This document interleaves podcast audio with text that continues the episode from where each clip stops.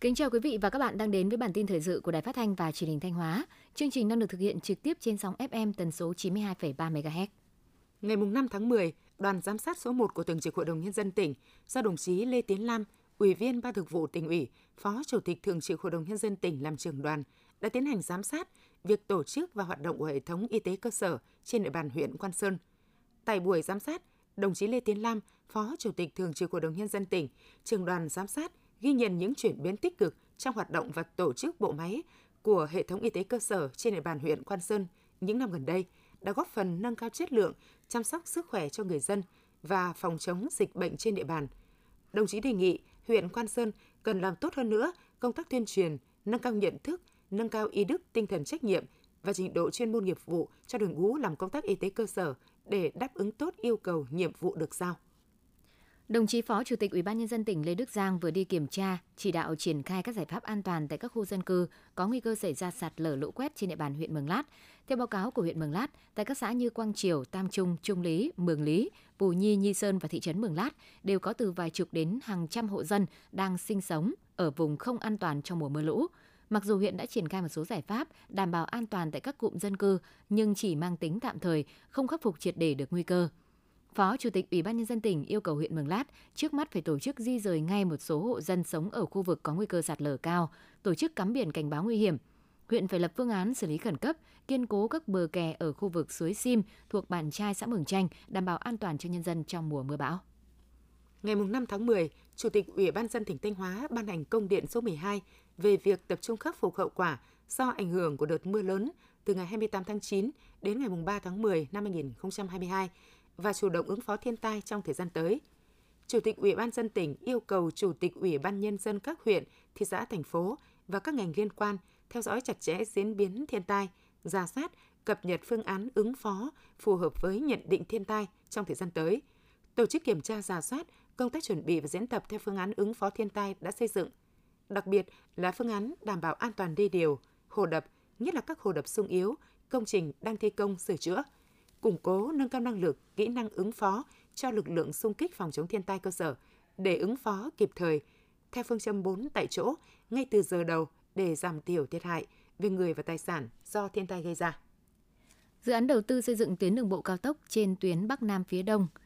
qua địa phận tỉnh Thanh Hóa có tổng chiều dài chín mươi tám phẩy tám ki lô mét, gồm ba dự án thành phần, đoạn Mai Sơn quốc lộ bốn mươi lăm chiều dài bốn mươi chín phẩy không hai ki lô mét, đoạn quốc lộ bốn mươi lăm Nghi Sơn chiều dài bốn mươi ba phẩy hai mươi tám ki lô mét và đoạn Nghi Sơn Diễn Châu chiều dài sáu phẩy năm ki lô mét. Đến nay, tổng giá trị xây lắp ba dự án thành phần của Thanh Hóa đạt khoảng gần sáu nghìn tỷ đồng, bằng sáu mươi phẩy sáu phần trăm. Hiện có một trăm ba mươi hai mỏ đá, hai mươi bảy mỏ cát và mười một dự án nạo vét cát được cấp phép khai thác, đáp ứng yêu cầu về trữ lượng của ba dự án thành phần. Ủy ban nhân dân tỉnh chỉ đạo các sở ngành liên quan tăng cường công tác quản lý nhà nước về giá vật liệu xây dựng, tạo điều kiện ổn định về nguồn cấp vật liệu xây dựng phục vụ thi công các dự án. Hiện trên địa bàn huyện Hoàng Hóa có một trăm bảy mươi bảy dự án đã được Ủy ban nhân dân tỉnh giao đất cho thuê đất, trong đó có một trăm mười dự án đã hoàn thành đi vào hoạt động với diện tích hơn một trăm lẻ bảy héc ta, có hai mươi chín dự án đúng tiến độ thực hiện với diện tích trên một trăm ba mươi ba héc ta. Có ba mươi tám dự án chậm tiến độ thực hiện với diện tích gần chín mươi tư héc ta. Nguyên nhân là do những năm gần đây, tình hình dịch covid mười chín diễn biến phức tạp nên việc đầu tư xây dựng các công trình, hoàn thành dự án gặp nhiều khó khăn. Các chủ đầu tư ban đầu xác định nhu cầu sử dụng đất lớn nên khi đầu tư khó khăn trong việc huy động nguồn vốn. Trong chín tháng năm hai nghìn không trăm hai mươi hai, Trung tâm Phục vụ Hành chính Công tỉnh đã tiếp nhận gần một trăm mười sáu nghìn hồ sơ thủ tục hành chính của tổ chức cá nhân. Đáng chú ý là đã tiếp nhận và chuyển trả kết quả giải quyết gần năm mươi mốt nghìn năm trăm hồ sơ thủ tục hành chính qua dịch vụ bưu chính công ích, tiếp nhận và giải quyết năm mươi bảy nghìn hồ sơ trực tuyến mức độ ba và mức độ bốn qua cổng dịch vụ công của tỉnh và cổng dịch vụ công quốc gia, tập trung chủ yếu vào các thủ tục hành chính thuộc thẩm quyền giải quyết của các sở, công thương, y tế, tư pháp. Mã số vùng trồng là mã số định danh cho một vùng trồng trọt giúp truy xuất nguồn gốc, xác định quy trình sản xuất của nông sản. Đây cũng là điều kiện quan trọng để nông sản có thể xuất khẩu theo đường chính ngạch. Chính vì vậy, ngành nông nghiệp tỉnh Thanh Hóa đã phối hợp hướng dẫn các địa phương xây dựng mã số vùng trồng, góp phần nâng cao giá trị nông sản hướng tới xuất khẩu. Tính đến thời điểm này, Thanh Hóa đã xây dựng được mười lăm vùng trồng với ba mươi mã số được cấp, trong đó có mười lăm mã xuất đi Trung Quốc, mười lăm mã xuất đi Malaysia. Hiện nay trên địa bàn tỉnh Thanh Hóa có hai đơn vị sản xuất nông nghiệp hữu cơ trong lĩnh vực trồng trọt được cấp giấy chứng nhận sản phẩm phù hợp tiêu chuẩn Việt Nam về nông nghiệp hữu cơ, gồm công ty trách nhiệm hữu hạn một thành viên dịch vụ thương mại nông nghiệp công nghệ cao Thiên Trường ba mươi sáu tại xã Đông Tiến, huyện Đông Sơn với diện tích được chứng nhận mười hai nghìn mét vuông. Sản phẩm chứng nhận hữu cơ là rau ăn quả và nhóm họ dưa. Trang trại hữu cơ Nguyễn Xuân tại xã Yên Thọ, huyện Yên Định với diện tích được chứng nhận bảy mươi nghìn mét vuông, sản phẩm chứng nhận là bưởi diễn. Toàn tỉnh còn có khoảng bảy trăm sáu mươi lăm hectare diện tích sản xuất ở dạng mô hình nhỏ lẻ, quy mô diện tích nhỏ chưa có vùng tập trung, sản phẩm ở dạng đơn lẻ, tập trung chủ yếu ở các sản phẩm như lúa gạo, rau, cây ăn quả, cây dược liệu.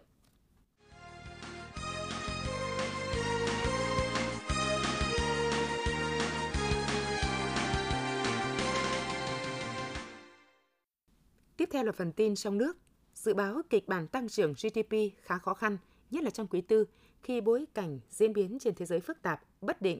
nên dự báo không thể chính xác. Dự báo càng dài hạn càng khó hơn. Trước tình hình này, Bộ Kế hoạch Đầu tư cũng đưa ra hai kịch bản. Nếu tăng trưởng thấp do gặp nhiều khó khăn, thì trong năm hai nghìn không trăm hai mươi hai, tăng trưởng giê đê pê có thể khoảng bảy phẩy năm phần trăm. Còn nếu trong bối cảnh mọi thứ diễn biến như hiện nay, không có đột biến bất lợi với nền kinh tế nước ta từ bên ngoài, thì dự báo giê đê pê tăng trưởng khoảng tám phần trăm.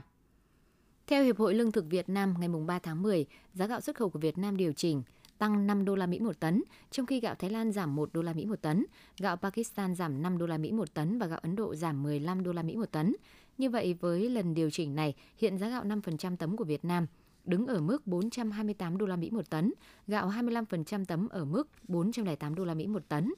Với mức giá này, hiện gạo năm phần trăm tấm của Việt Nam đang duy trì vị trí dẫn đầu thị trường thế giới, vượt qua mức đỉnh hồi giữa tháng ba khoảng bốn trăm hai mươi lăm đô la Mỹ một tấn.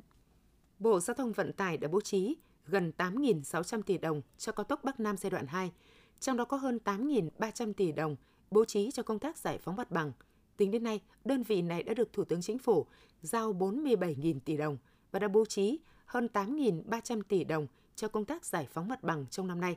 Đơn vị này cho biết, phấn đấu bàn giao bảy mươi phần trăm diện tích mặt bằng, các gói thầu xây lắp khởi công trước ngày hai mươi tháng mười một và bàn giao toàn bộ các diện tích còn lại trong quý hai năm hai nghìn không trăm hai mươi ba theo yêu cầu của Chính phủ. Sau hai năm thi công, hầm chui đường Lê Văn Lương, đường Tố Hữu, thành phố Hà Nội với số vốn đầu tư gần bảy trăm tỷ đồng chính thức thông xe vào sáng ngày năm tháng mười. Dự án hầm chui Lê Văn Lương vành đai ba được khởi công xây dựng từ tháng mười năm hai nghìn không trăm hai mươi với tổng mức đầu tư gần bảy trăm tỷ đồng. Hầm chui được thiết kế dài bốn trăm bảy mươi lăm mét, trong đó phần hầm kín dài chín mươi lăm mét. Hầm hở và gờ chắn dẫn vào hầm kín dài ba trăm tám mươi mét với bốn làn xe. Sau khi thông xe vào giờ cao điểm buổi sáng, hầm chui Lê Văn Lương vẫn xảy ra tình trạng ùn tắc, các phương tiện di chuyển khó khăn. Thông tin từ Tổng cục Du lịch cho biết, tổng thu từ khách du lịch trong chín tháng qua ước đạt ba trăm chín mươi tư phẩy hai nghìn tỷ đồng, đạt bảy mươi tám phần trăm so với cùng kỳ năm hai nghìn không trăm mười chín. Trước khi xảy ra đại dịch covid mười chín, riêng trong quý ba năm nay, Việt Nam đón một phẩy hai triệu lượt khách, cao hơn hai phẩy năm lần so với quý hai. Tuy nhiên, con số này mới chỉ đạt khoảng ba mươi phần trăm so với mục tiêu đặt ra cho năm nay, năm triệu lượt. Kết quả này cho thấy vẫn còn những khó khăn trong thu hút khách quốc tế vào Việt Nam trong bối cảnh sau đại dịch. Vì vậy, từ nay tới cuối năm sẽ có nhiều chương trình quảng bá xúc tiến du lịch để thu hút mạnh mẽ hơn khách quốc tế đến Việt Nam. Đắk Lắk khởi động quảng bá lễ hội cà phê Buôn Ma Thuột hai nghìn không trăm hai mươi ba với chủ đề Chuyện kể về cà phê Buôn Ma Thuột. Các video clip dự thi giới thiệu về cà phê Buôn Ma Thuột không giới hạn phạm vi về không gian và thời gian, thời lượng không quá năm phút. Cuộc thi sẽ diễn ra từ nay đến cuối tháng mười hai tới, với tổng giải thưởng hơn sáu trăm triệu đồng. Các tác phẩm tham gia cuộc thi sẽ được sử dụng để phục vụ công tác truyền thông quảng bá về cà phê Buôn Ma Thuột, vùng đất con người Đắk Lắk và lễ hội cà phê Buôn Ma Thuột. Dự kiến lễ hội diễn ra từ ngày mười tháng ba đến mười bốn tháng ba năm hai nghìn không trăm hai mươi ba. Ngày hội văn hóa dân tộc Dao toàn quốc lần thứ hai tại tỉnh Thái Nguyên năm hai nghìn không trăm hai mươi hai diễn ra từ ngày sáu tháng mười đến tám tháng mười tại thành phố Thái Nguyên, tỉnh Thái Nguyên. Đây là dịp tôn vinh những giá trị văn hóa truyền thống tốt đẹp, giữ gìn và phát huy bản sắc văn hóa dân tộc Dao trong nền văn hóa thống nhất, đa dạng của cộng đồng năm mươi tư dân tộc Việt Nam. Thông qua các tài liệu hiện vật, hình ảnh, trang phục, nhạc cụ và các sản phẩm văn hóa dân tộc được trưng bày tại ngày hội sẽ góp phần tôn vinh những giá trị văn hóa truyền thống tốt đẹp của dân tộc Dao. Thông tin vừa rồi cũng đã khép lại chương trình thời sự của Đài Phát thanh Truyền hình Thanh Hóa. Xin kính chào và hẹn gặp lại quý vị và các bạn trong những chương trình sau.